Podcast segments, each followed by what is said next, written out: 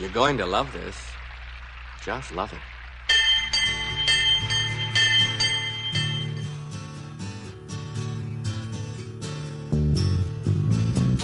From Pacifica Radio in Los Angeles, this is the BradCast. I'm BradCast producer Desi Doyen. We're off today, but we've put together some recent interviews that you may have missed. A best of the BradCast, or as we like to call it, BradCast Recounted. Coming up, Bradblog legal analyst Ernest Canning explains the history of why Americans are still paying far more for prescription drugs than any other developed nation in the world and what one state is doing about it. But first, election security expert Marilyn Marks of the Coalition for Good Governance on voting system security breaches in Georgia and other states perpetrated by Republican election officials that were exposed by her long running lawsuit to force Georgia to move to verifiable voting systems. Yes, I'm going, going back to Georgia. Going back? Where my memory strays to the southern ways of my youthful yesterdays. Feels like we never left. Welcome back to the Bradcast. Brad Friedman from BradBlog.com. Will we ever get out of Georgia? Back in May of this year, we were the first broadcast outlet, I believe, to break the news about an otherwise unreported breach of voting system hardware and software by Trump supporting Republicans at the Board of Elections office in Coffee County, Georgia, a rural, Republican leaning county about 200 miles south of Atlanta. The news came about thanks to a recorded phone call from one of those Trump supporting MAGA election deniers, an Atlanta businessman uh, by the name of Scott Hall, who, for reasons that are still not entirely clear to me, called the plaintiff in a long running lawsuit against Republican Secretary of State Brad Raffensperger and pretty much confessed the entire plot to that plaintiff. Marilyn Marks of the Coalition of Good Governance. Her group, uh, after successfully winning their lawsuit to ban Georgia's 100% unverifiable, nearly 20 year old touchscreen voting systems made by Diebold some years earlier, has long been challenging Secretary Raffensperger's ill considered scheme to replace those old touchscreens with newer unverifiable touchscreen voting systems made by Dominion.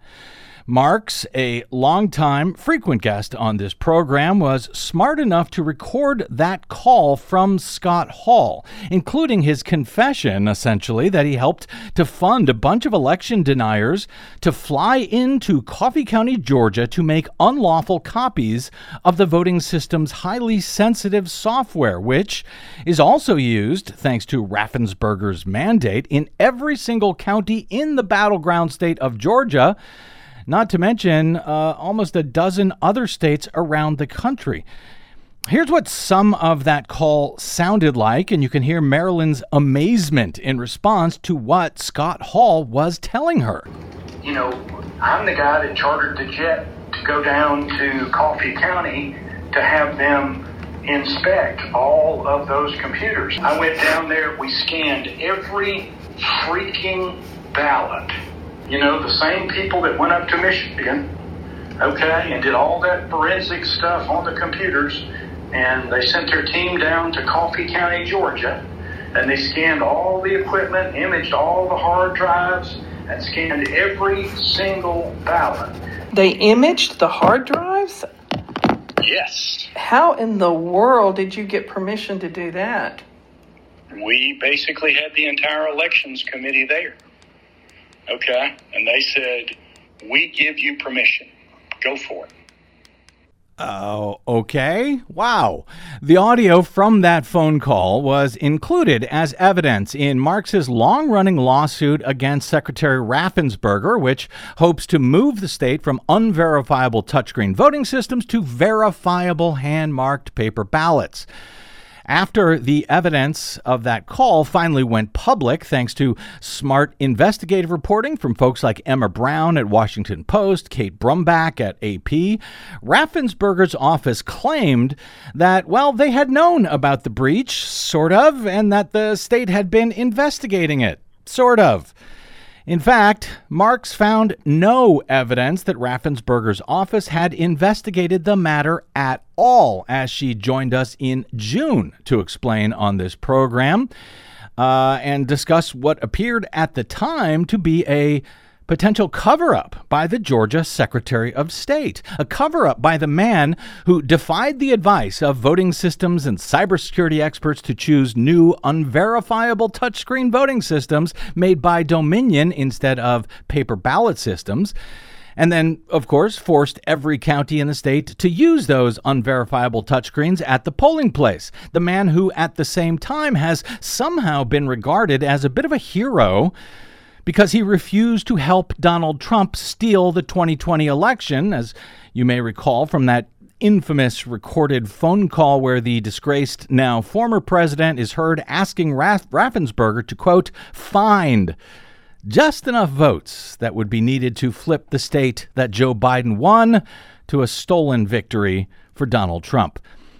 Since the evidence of the Coffee County voting system breach has come to light, thanks to several national media outlets, including our own, uh, it has incredibly, by the way, been ignored largely by some of Georgia's largest media outlets.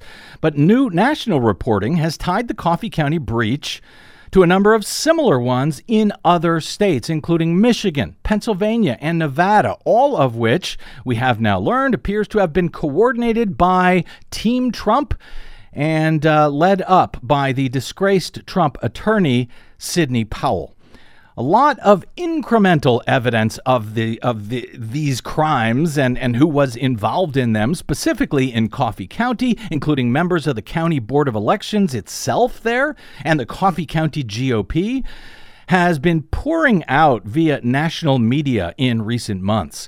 On Tuesday, via Washington Post and CNN and AP, we learned that security camera surveillance video outside of the Coffee County Board of Elections revealed a whole passel of these folks arriving at the office on January 7, 2021, the day after Trump's insurrection at the U.S. Capitol. They were arriving there, as Scott Hall suggested in that recorded phone call, to make unlawful copies of the county's voting systems. A number of these people had testified previously in the coalition's lawsuit that they were not at the board of elections that day, that day or they knew nothing about what happened. Further surveillance video from subsequent days uh, after January 7 of 2021 shows that others like Doug Logan, remember him, the dude whose now defunct company Cyber Ninjas later oversaw that joke of a post-election forensic audit in Maricopa County, Arizona, the one that would, that confirmed Joe Biden's 2020 victory over Donald Trump in that battleground state. Well, that Doug Logan is seen on the surveillance video coming into the Coffee County, Georgia Elections Board over several days. Why? Fulton County District Attorney Fani Willis has taken notice of all of this. She has begun to include investigation of this incident and the fake electors plot in Georgia in her criminal conspiracy investigation of Trump's attempt to steal the 2020 election in the Peach State.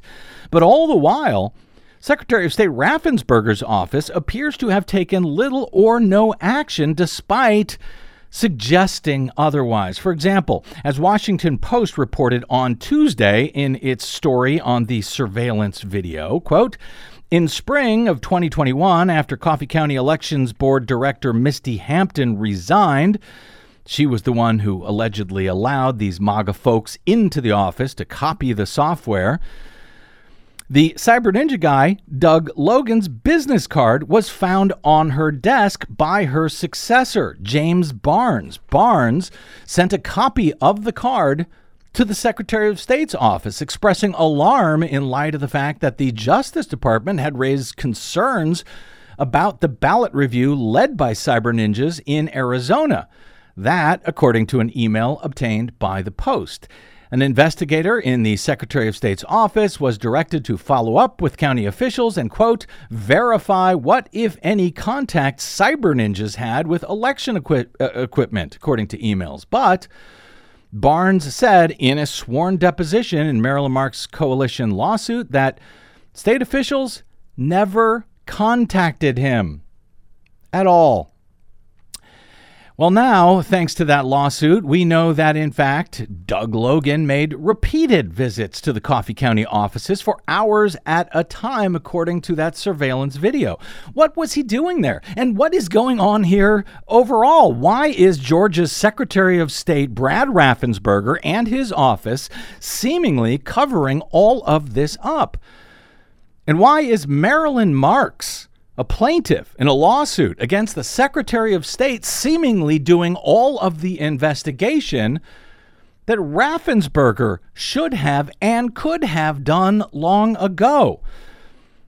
She'll join us momentarily to answer some of those questions, but just one more point I want to get on record. In late August, the AP's Kate Brumback reported in a story on all of this that, quote, Ryan Germany, a general counsel for the uh, Georgia Secretary of State's office said in a declaration filed on August 2 that the office opened an investigation in mid March and brought in an expert to perform a forensic inspection of the Coffee County election server.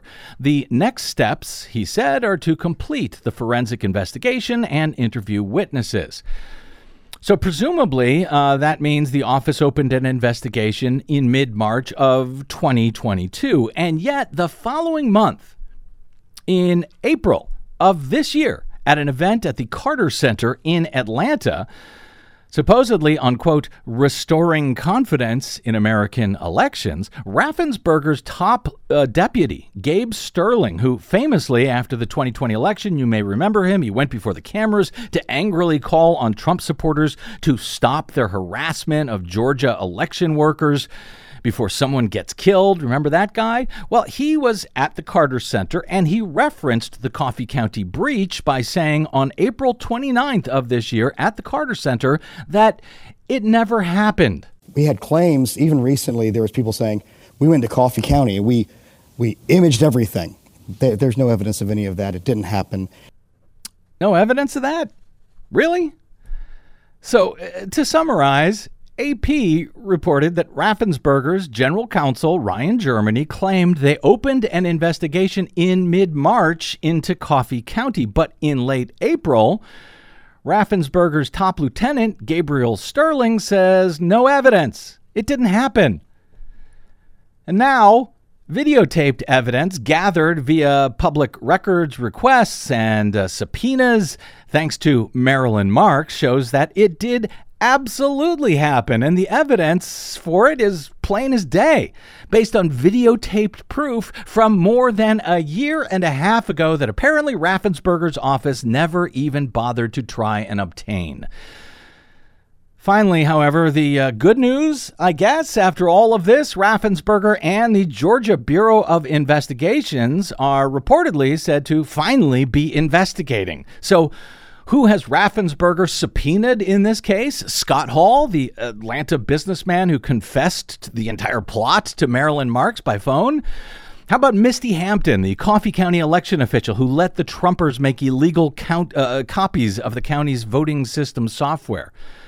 How about Kathy Latham, the county's Republican Party chair, who testified that, uh, well, she was only there that day for, quote, just a few minutes, and she couldn't remember any other details, at least until evidence, video evidence this week, appears to show that she was at the Coffee County Board of Elections. She was the one greeting the Sidney Powell hired tech- technicians uh, before spending several hours there herself with them.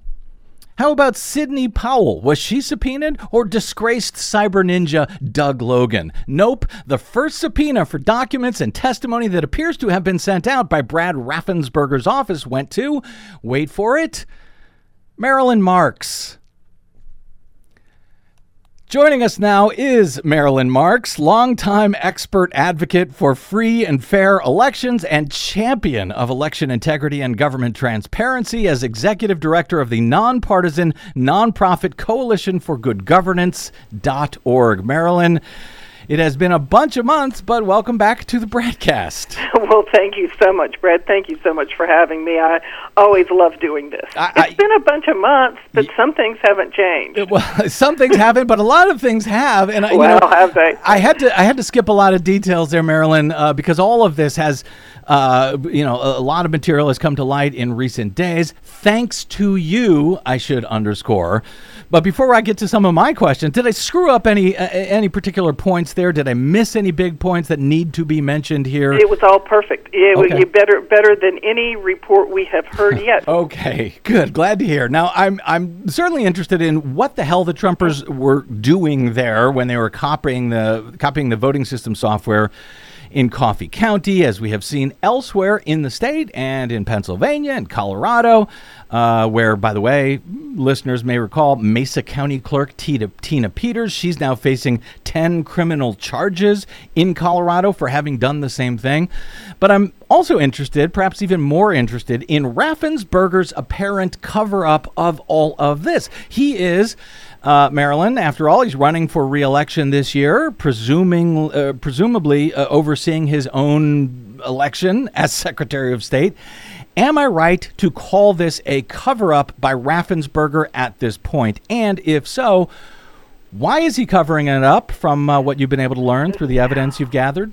well, it, it certainly doesn't look like a sincere effort to have a diligent investigation. Let's compare this to what's gone on in Michigan and in Colorado, mm-hmm. as you did.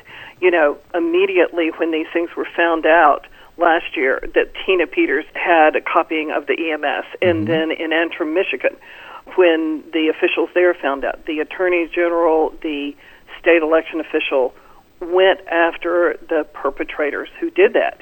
And we're looking at Michigan right now mm-hmm. where there's a special prosecutor with nine targets, Mm-hmm. nine people who he's targeted. Five of them are involved in Georgia, but none of them have even been interviewed in Georgia. Their names have not surfaced other than through us. And you know, the the secretary does not seem to want to know. Secretary and the state election board. State election board actually has the authority mm-hmm. to investigate. Neither seem to be terribly interested. And I think the point that you made about this video, a lot of people think this video came from an investigation by the state. Uh-huh. Oh no, oh no. They have not even asked for it. Wow. Wouldn't Investigation 101, wouldn't the investigators have long ago pulled the video surveillance If tapes? If you were doing a real investigation, which they do not appear uh, to be doing, and just to be clear, Marilyn, so you mentioned uh, the investigations going on in Michigan, in Colorado, some charges already brought in uh, in Colorado. Essentially, what they're investigating in that case, in, in those states, is the same thing that Yes. happened here in Georgia. Exactly, correct? It is important. It's Mm-hmm. very important. It's very serious, but not nearly as serious as Georgia, because one, those are on a county by county basis. Mm-hmm. It's not a uniform system across across uh, Colorado and Michigan. Mm-hmm. They don't have uniform programming where one person does all the programming of the equipment, and they work on hand marked paper ballots and have audits. Something Georgia doesn't do.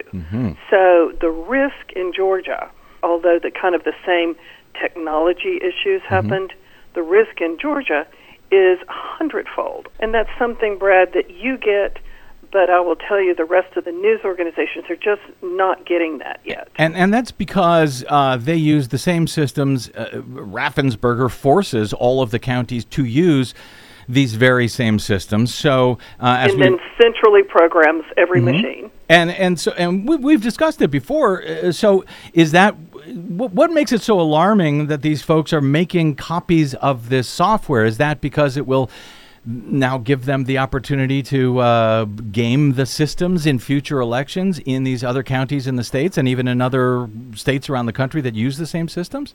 Well, I think Philip Stark on your program just about a year ago described it as having a working model if you're going to be a bank robber, hmm. right? Mm-hmm. That you've got a working model now to test your intrusion into the system, to test the malware that you you can create to mm-hmm. test all the diff- many different ways that you can intrude into the system. And- they now have a working model.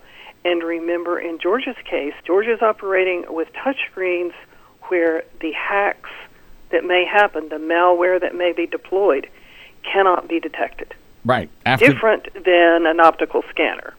correct, uh, uh, hand marked uh, paper ballots, and Right. Uh, but I mean, so is this is this why they were doing what they were doing? Were they trying to get this information so they could game elections? They claim that oh, they're trying to prove there was fraud in 2020. Well, you know, um, we don't know their motivations. And their motivations may have been on many different levels, and we will probably never really know all of their motivations, Brad. Mm-hmm. But, you know, certainly some of them wanted to see, even at that late date, Biden never get inaugurated. You know, they were looking for ways to still try to seize the voting machines. Mm-hmm. And if you recall, the draft executive orders mm-hmm. that Trump, of course, never was able to sign, many people don't know that Coffee County was one of the three counties mentioned in that draft executive order trying to seize the voting machines Yep. as justification for the seizing of the nation's voting machines. Coffee County, as you pointed out, is a tiny little county. Mm-hmm. You know, every single vote could have been counted wrong and it wouldn't have mattered. Right. But what they got was they got the software for the entire state by coming into Coffee County. So that clip of uh, Gabe Sterling that I played uh, from the Carter Center, sort of sniffing at the notion that there was a software breach in in Coffee County, uh, claiming quote it never happened. Uh, he is you know sort of the right hand man of of of, uh, of of Raffensperger. That was a month after the lead attorney in Raffensperger's own office says that they began an investigation.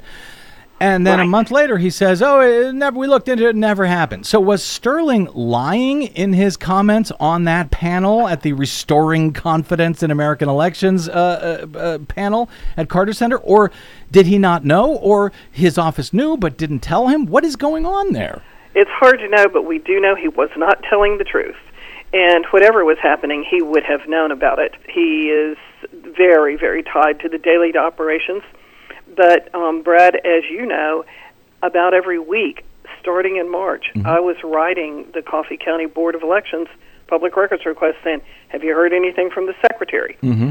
or the state election board, send me any correspondence you have. Every week, they would roll their eyes at me and say, "No, it's just like we told you last week. We haven't heard a word." You know that, that I mentioned that uh, the the new guy who came in to run the Coffee County elections noticed that business card from the Cyber Ninjas guy, Doug Logan. Yes. he's seen repeatedly coming in. Uh, we, we don't yet know why they were doing this, why they were coming back day after day, uh, but.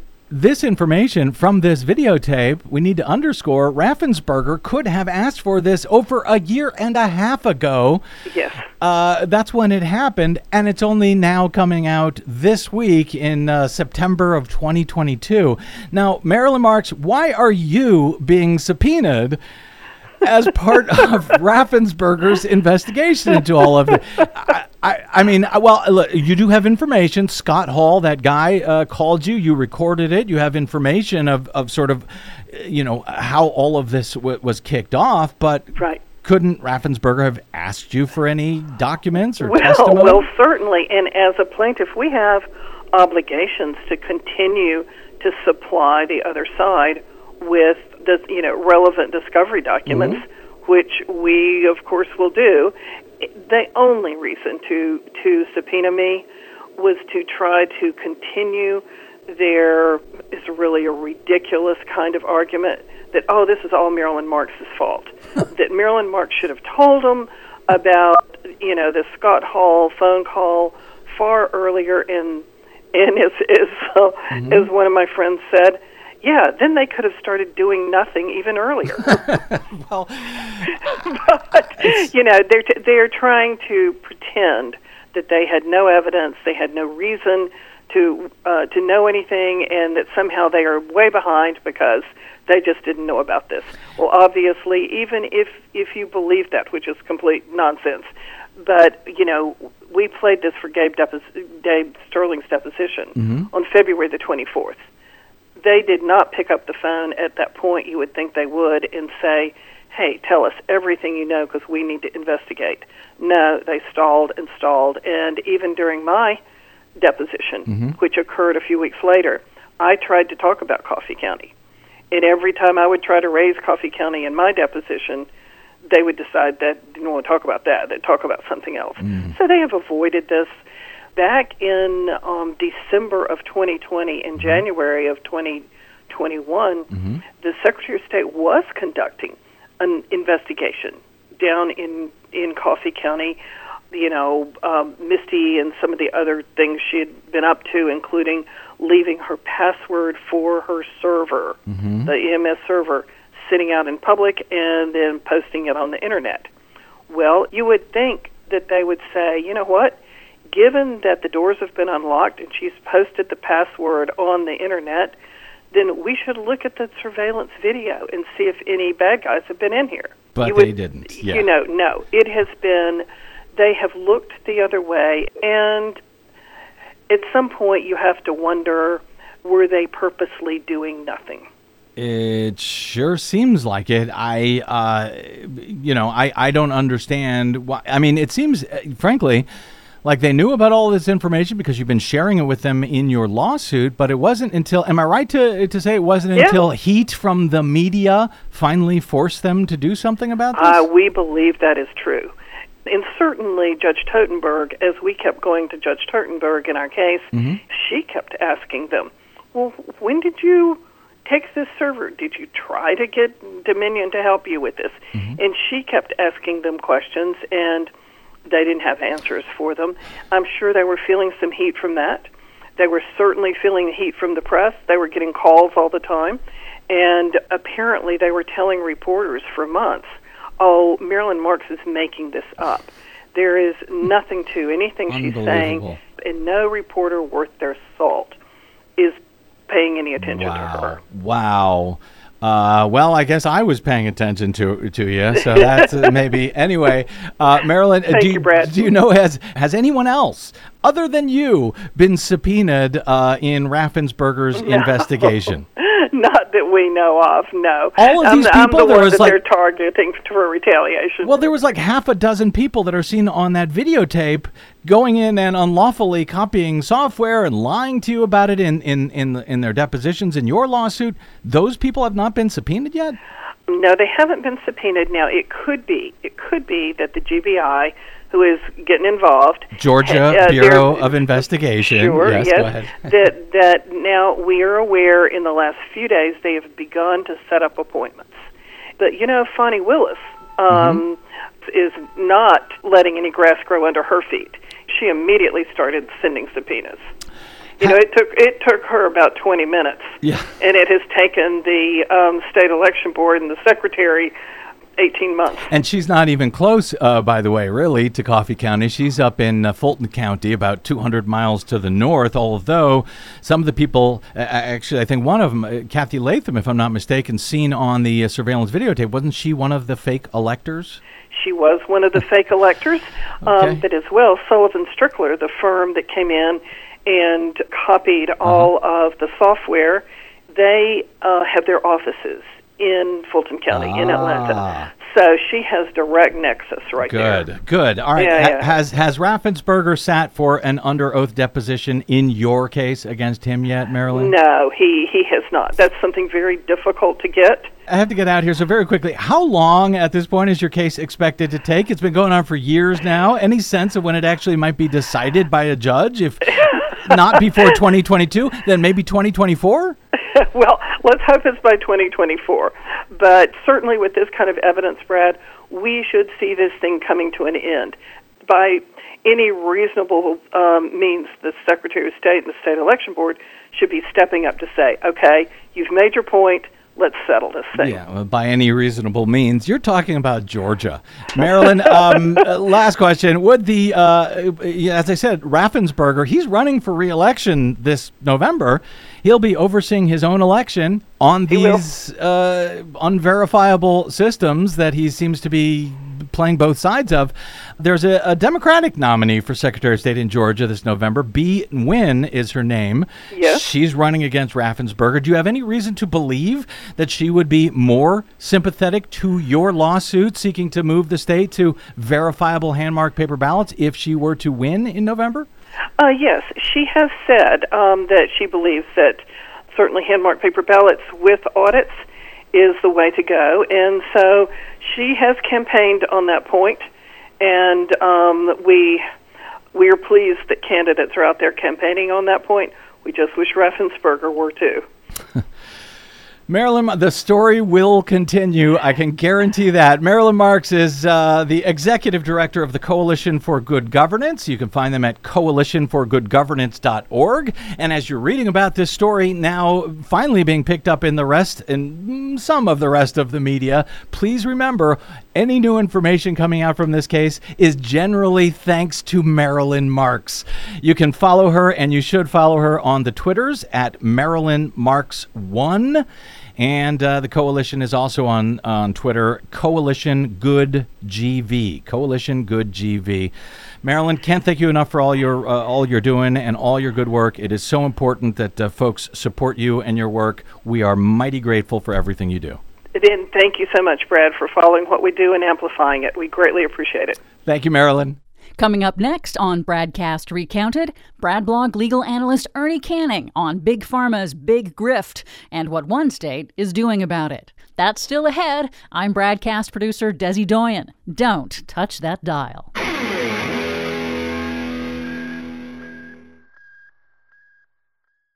Hey, this is Brad. Here at the Bradcast and BradBlog.com, we fight for election integrity all year around, like no other media outlet in the nation.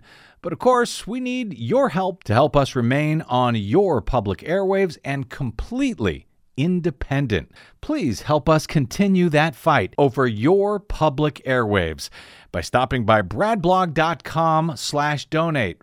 And thanks. You're listening to Bradcast Recounted. I want a new drug. One that won't make me sick.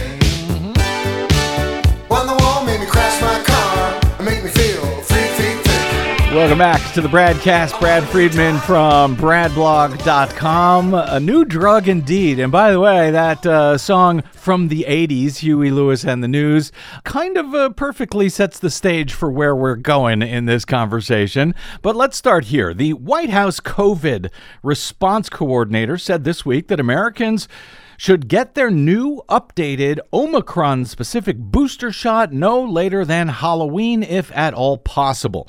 Speaking on a podcast this week, Dr. Ashish Jha explained that A, Halloween on October 31 is an easy date to remember, but also because B, quote, three weeks after Halloween is Thanksgiving. And there's a lot of travel, and you're seeing family, and you're seeing friends, and a few weeks later, it's the holidays. The idea here is as you think about the fall and winter, we know respiratory viruses uh, circulate at much higher levels in the fall and winter.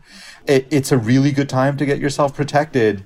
And even if you yourself are on the low risk side, you're going to have family and friends you're going to see. You don't want to be the person who gives it to your grandma. You don't want to be the person who gives it to your vulnerable friend who's immunocompromised. Lots of good reasons for people to go get it this fall. True. No one wants to kill grandma. Don't be that person. The new shots from both Pfizer and Moderna, which target both the original COVID strain and now finally Omicron's BA5 and BA4 subvariants, are available to a wide swath of Americans who have received their primary vaccination series already. If you have a high risk of severe COVID, for example, you're older than 50, you're immun- immunocompromised, or have other underlying medications, you may want to get the new shot much earlier than Halloween, says Jha.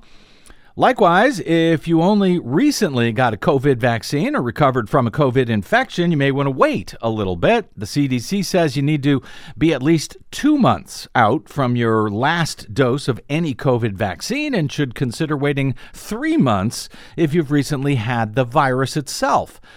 COVID shots typically take two or three weeks post injection to ramp up to full protection. making Halloween your sort of last chance before the Thanksgiving holiday. That protection tends to last for about three or four months before beginning to wane.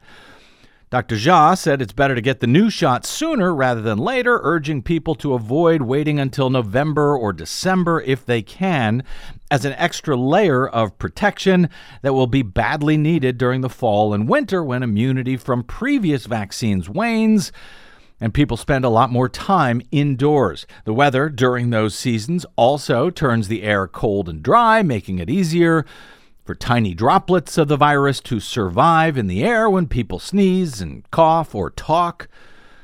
New U.S. cases rose to a then record high last year in December, with a seven day average of more than 265,000 cases per day.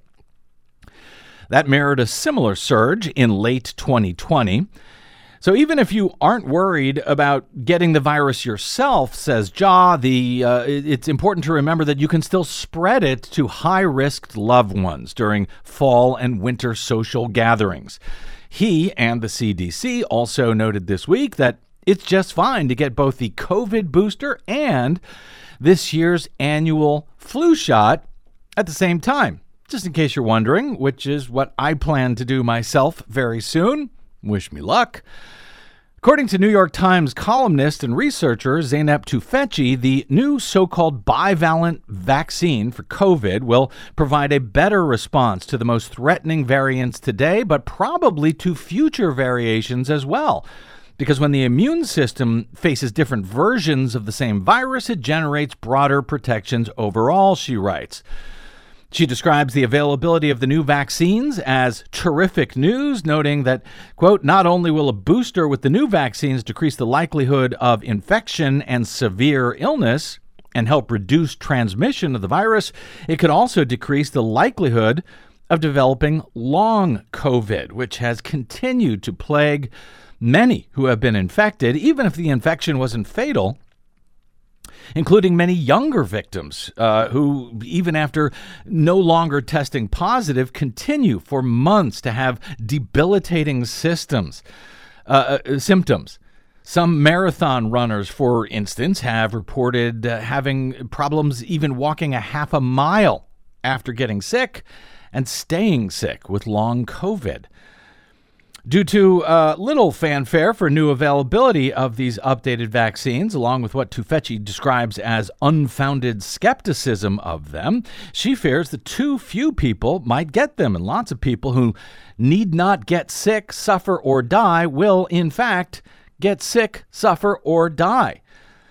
For the first time in the pandemic, she notes, manufacturers have capitalized on the potential of mRNA technology to begin distributing a COVID vaccine that perfectly matches the currently circulated strain of the virus, a feat that had long seemed improbable. So, yes, this is terrific news at least here in the U.S., where the bivalent version of these uh, vaccines by both uh, Pfizer and Moderna should now be easily available. But in the rest of the world, not only are the new booster shots far less available, so is the original vaccine series, which means no matter how many shots smart Americans continue to receive, we're never really going to actually beat this virus, sadly. But there's a reason that these shots, more than two years into the pandemic, are not available worldwide.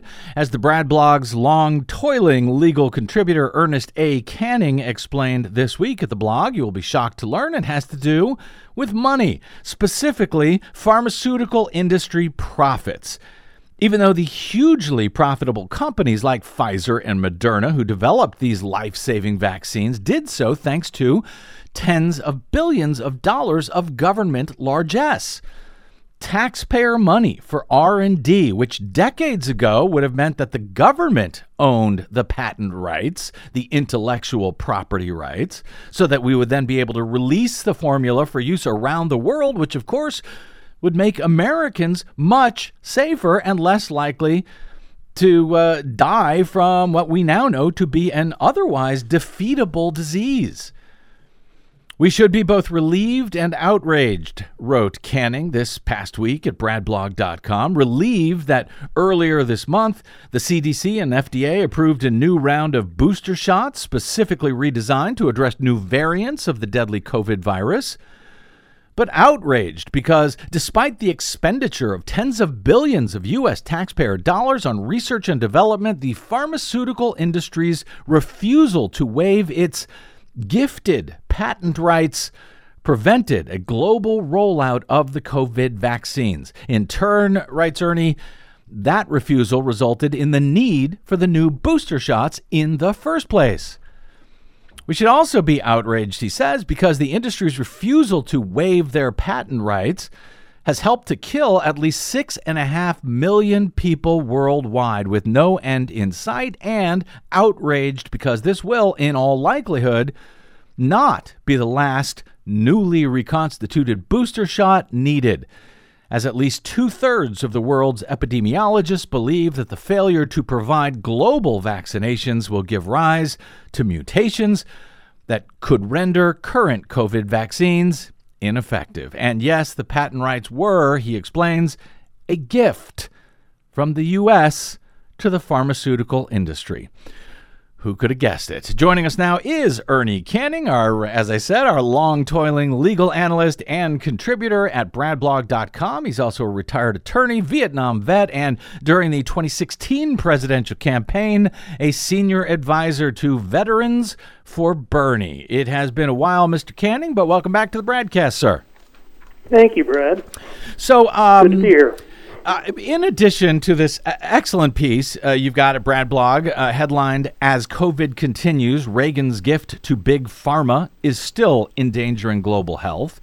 Uh, in addition to that, you recently posted another piece which sort of comes out of the same research that you were doing into the big pharma intellectual property rights and a fascinating, perhaps groundbreaking response to it out here in California by our governor, Gavin Newsom. I want to get to that as well momentarily, Ernie, but your latest piece is also fascinating because it sort of explains how we got to this place in this country, really only in recent decades where taxpayers give tens of billions to the pharmaceutical companies for R&D that leads to miracle medicines like the COVID vaccine, but even though it was developed on our dime, the big pharma companies, they get to retain the patent and intellectual property rights and profits along with them, which means that the vaccines are not widely available around the globe, which means new variants pop up, which means more people die, which then requires new vaccines and more government money so that we can never really end the pandemic.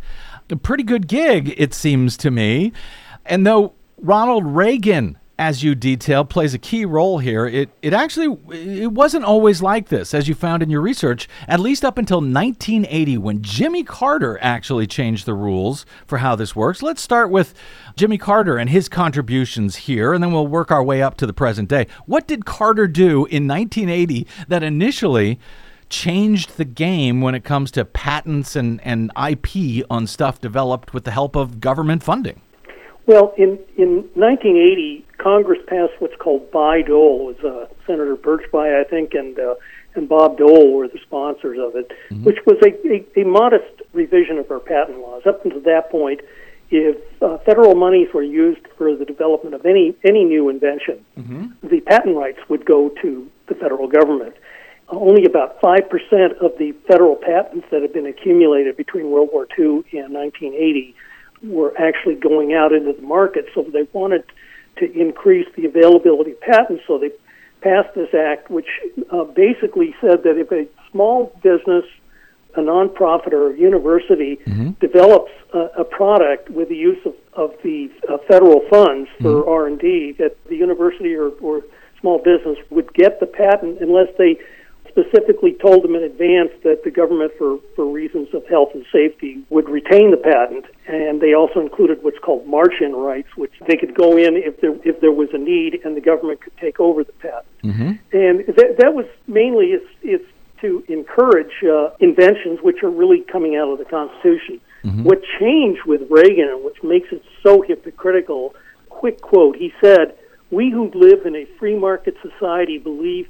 that growth prosperity and ultimately human fulfillment are created from the bottom up, not from the government down. well, in 1987, he turned around and instead of having all the safeguards of Bayh-Dole, he issued an executive order that no matter how big a company was, that we could and how much money was poured in by the federal government for research and development, the patent would belong to the giant company, which in this case is the pharmaceutical industry. And if, if you look at the amount we've been paying about just in general research, uh, about 28 billion dollars in pharmaceutical R&D every year, which over over the span of this and what the value of those patents are, we're really talking trillions of dollars in, in a gift and, and, not just you know tens of billions. Let, um, let me actually let, let me unpack a little bit of, of, that. So when Jimmy Carter did what he did in 1980, it was uh, sort of meant as an incentive to help uh, again, small companies, universities, not necessarily these huge pharmaceutical industries,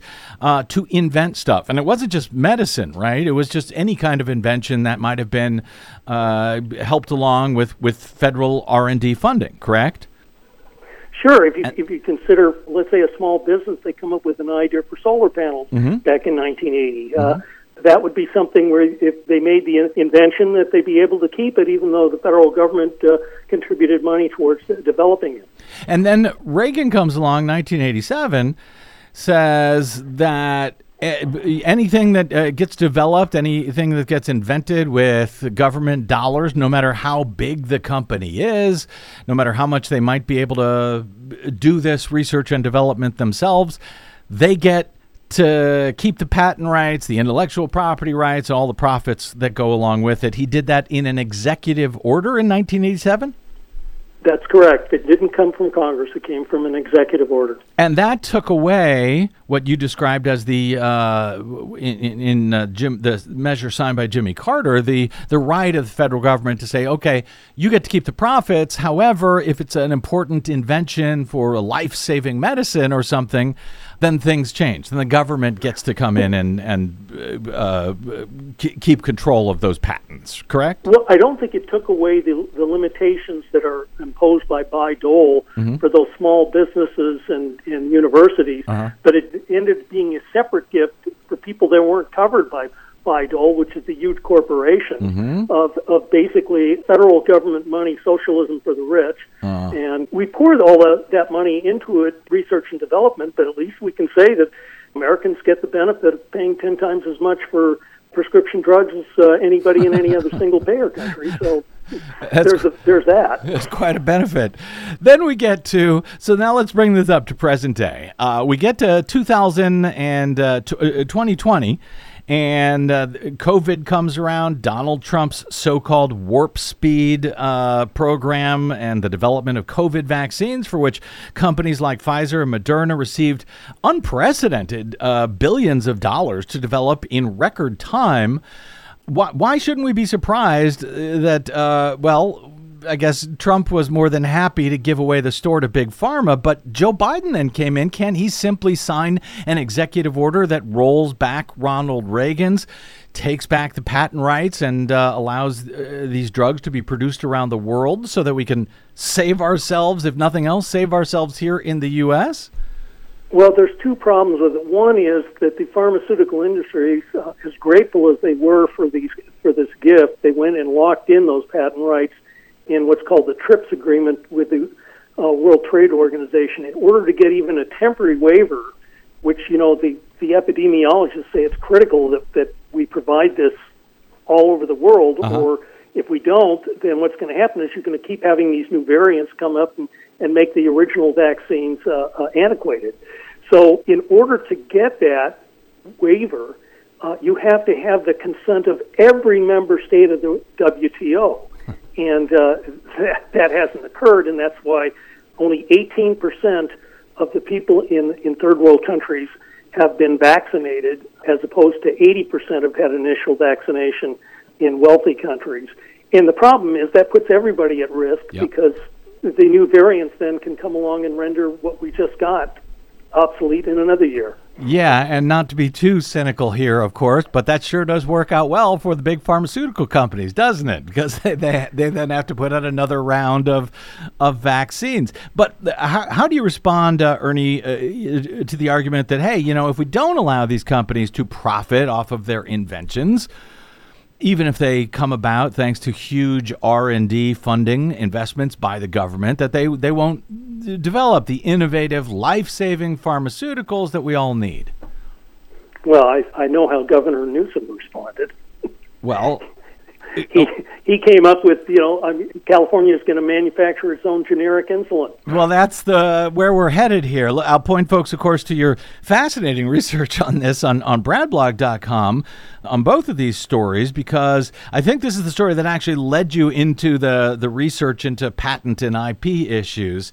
Uh, California's new plan just signed by the Democratic governor Gavin Newsom will actually put the state now into the business of producing pharmaceuticals itself. In this case, insulin, which you describe as a shot in the arm, if you will, towards socialized medications and the end of patent abuse. So, yeah, give me a quick idea. What what is our state now doing, and just how revolutionary uh, is this, or isn't this, at least here in the U.S.? Insulin is a classic case because it, it shows you how the uh, industry manipulates our patent laws. You know, insulin was, was discovered in 1921. Up until about 1980, most of the insulin was from cows and pigs, and then the researcher uh, developed human insulin, and they started doing that in, in around 1978. Well, what happens is the length of a patent is supposed to be limited mm-hmm. because it, it's a conflict between you wanting to encourage people to, to develop inventions, but then you want the public to be able to enjoy it. Mm-hmm. So the longest a patent is supposed to last is 20 years. Well, insulin's been around for over 100 years, and what the industry did was when the patent on human insulin started to uh, reach what they call a patent cliff where it's going to expire, they developed uh, what are called analog insulins. And instead of making the human insulin available, they'd go to the analog insulins, which would, you know, be brand name, and they ch- they could charge more money. And now that those analogs are starting to, the patents are starting to expire, what they do is they just keep new analog insulins in the uh, in the R and D development thing, even though you know the government's paying for these all the way, and that way they can continue to to bring new insulins and, and keep it uh, forever. Well, because of that kind of abuse, it wasn't until last year, which is a hundred years after insulin was discovered, that the FDA first approved a generic insulin. And what Governor Newsom has done is California is going to uh, put in uh, $100 million into the manufacture and distribution to Californians at slightly above cost of their own generic insulin. To that's their response. The other interesting thing was that the other approach is with the manufactured stuff is to have a single uh, negotiator system, which they had in the VA. But if they had it for the entire country, you Yeah. could you could negotiate the prices. That's where Americans were paying ten times as much as as other countries. But even in the other countries, people are being ripped off because they keep manufacturing these new uh, analog insulins. And a study by the World Health Organization found that there's no significant difference in terms of the clinical value between analog insulin and the human insulin, So- and, and yet they're coming up with new generations which we don't need. So California and the governor said, "Well, the hell with that. We will just make our make the insulin ourselves. We'll sell it for really cheap." Uh, and we don't have to deal with it. I mean, I know in that in that new law you referenced, the Inflation Reduction Act, in which uh, Democrats had attempted to limit the cost of insulin to no more than thirty-five dollars a month for anyone who needed it, but Republicans blocked that measure. So the thirty-five dollar a month cap will now only apply to those who have government insurance, like Medicare. Great news, of course, for folks on Medicare, but bad news for those with private insurance, young people suffering with juvenile diabetes, and so forth. So, California's move sort of uh, seems to work around that entirely. Has this been done before in the U.S., either by California or any other state, to your knowledge, that uh, we're getting in the medication business out here in the state? Actually, uh, uh, my research showed that the only other country I could find which is manufacturing its own generic medication was Cuba. I might back up a minute to what you said about just repealing the Reagan uh, executive order. Yeah. That might work. Uh, President Biden could repeal that order with respect to uh, any new medications or, or vaccinations that are not already developed or in the in the pipeline. It wouldn't work for those that are already existing because you'd have problems not only with the WTO uh, trade agreements, but but also with the uh, Fifth Amendment taking clause. These companies relied on on the, the fact that these were going to belong to them, and they do belong to them, so they have a vested right in those patents. There are two things Biden could do. One would be to pull in the the CEOs, uh, Moderna and Pfizer, to the White House and say, "Look, if you guys don't agree to waive your patents on on these COVID vaccinations, mm-hmm. I can repeal that order as to all future pharmaceutical products, mm-hmm. which would be worth tons of money to these people over the years. Mm-hmm. And that might work. The alternative would be for Congress to step in and modify Reagan's executive order to contain the same safeguards uh, that they had with respect to Bayh-Dole for the universities and small businesses and apply that to these uh, pharmaceutical manufacturers and have the ability to step in where, where health is at stake. And so, in in short, the uh, the, the the horse is out of the barn or whatever that is when it comes to COVID. We've already sort of made an agreement with these companies. Uh, it's difficult to claw back uh, the, the the profits or the uh, the patent rights, uh, but certainly going forward, Joe Biden could sign an executive order that basically repeals uh, what Ronald Reagan did in 1987 uh, to prevent this sort of mess from continuing, as if Joe Biden doesn't have enough on his plate already. But I hope he will consider it, and I'm really looking forward to seeing how this experiment, if you will, in uh, state. Uh, socialized produced medications out here in California works under Gavin Newsom with the uh, creation of insulin. Uh, all fascinating stuff. Great work, Ernie. Uh, really interesting research. I will, of course, uh, point folks to both of your articles at uh, at bradblog.com. Uh, the more recent, as COVID continues, Reagan's gift to big pharma is still endangering global health. And from a week or so ago, California's new insulin plan, a shot in the arm towards socialized medications, ending patent abuse. Ernie Canning, you can find him, uh, as I said, at bradblog.com and on the Twitters as well. He is can the number four ing c a n n the number four ing. Don't ask me why, but that's where you'll find him at Twitter. Ernie Canning, thanks a bunch, my friend. Look forward to talking to you soon. You're more than welcome, Brad. Thank you. And that's all for today's edition of Bradcast Recounted. Thanks so much to our guests, Marilyn Marks of the Coalition for Good Governance and Ernest A. Canning, legal analyst at bradblog.com. And of course, to you for spending part of your day or night with us. You can download any broadcast anytime for free at bradblog.com. That is a service made possible by those of you who stop by bradblog.com slash donate to help us continue to stay completely on your public airwaves. That's bradblog.com slash donate. Drop us an email if you like at bradcast at bradblog.com and follow us on the Twitters and the Facebooks at the Brad Blog. We'll see you there until we see you here next time. I'm Bradcast producer Desi Doyen. Thanks for listening. As Brad always says, good luck, world.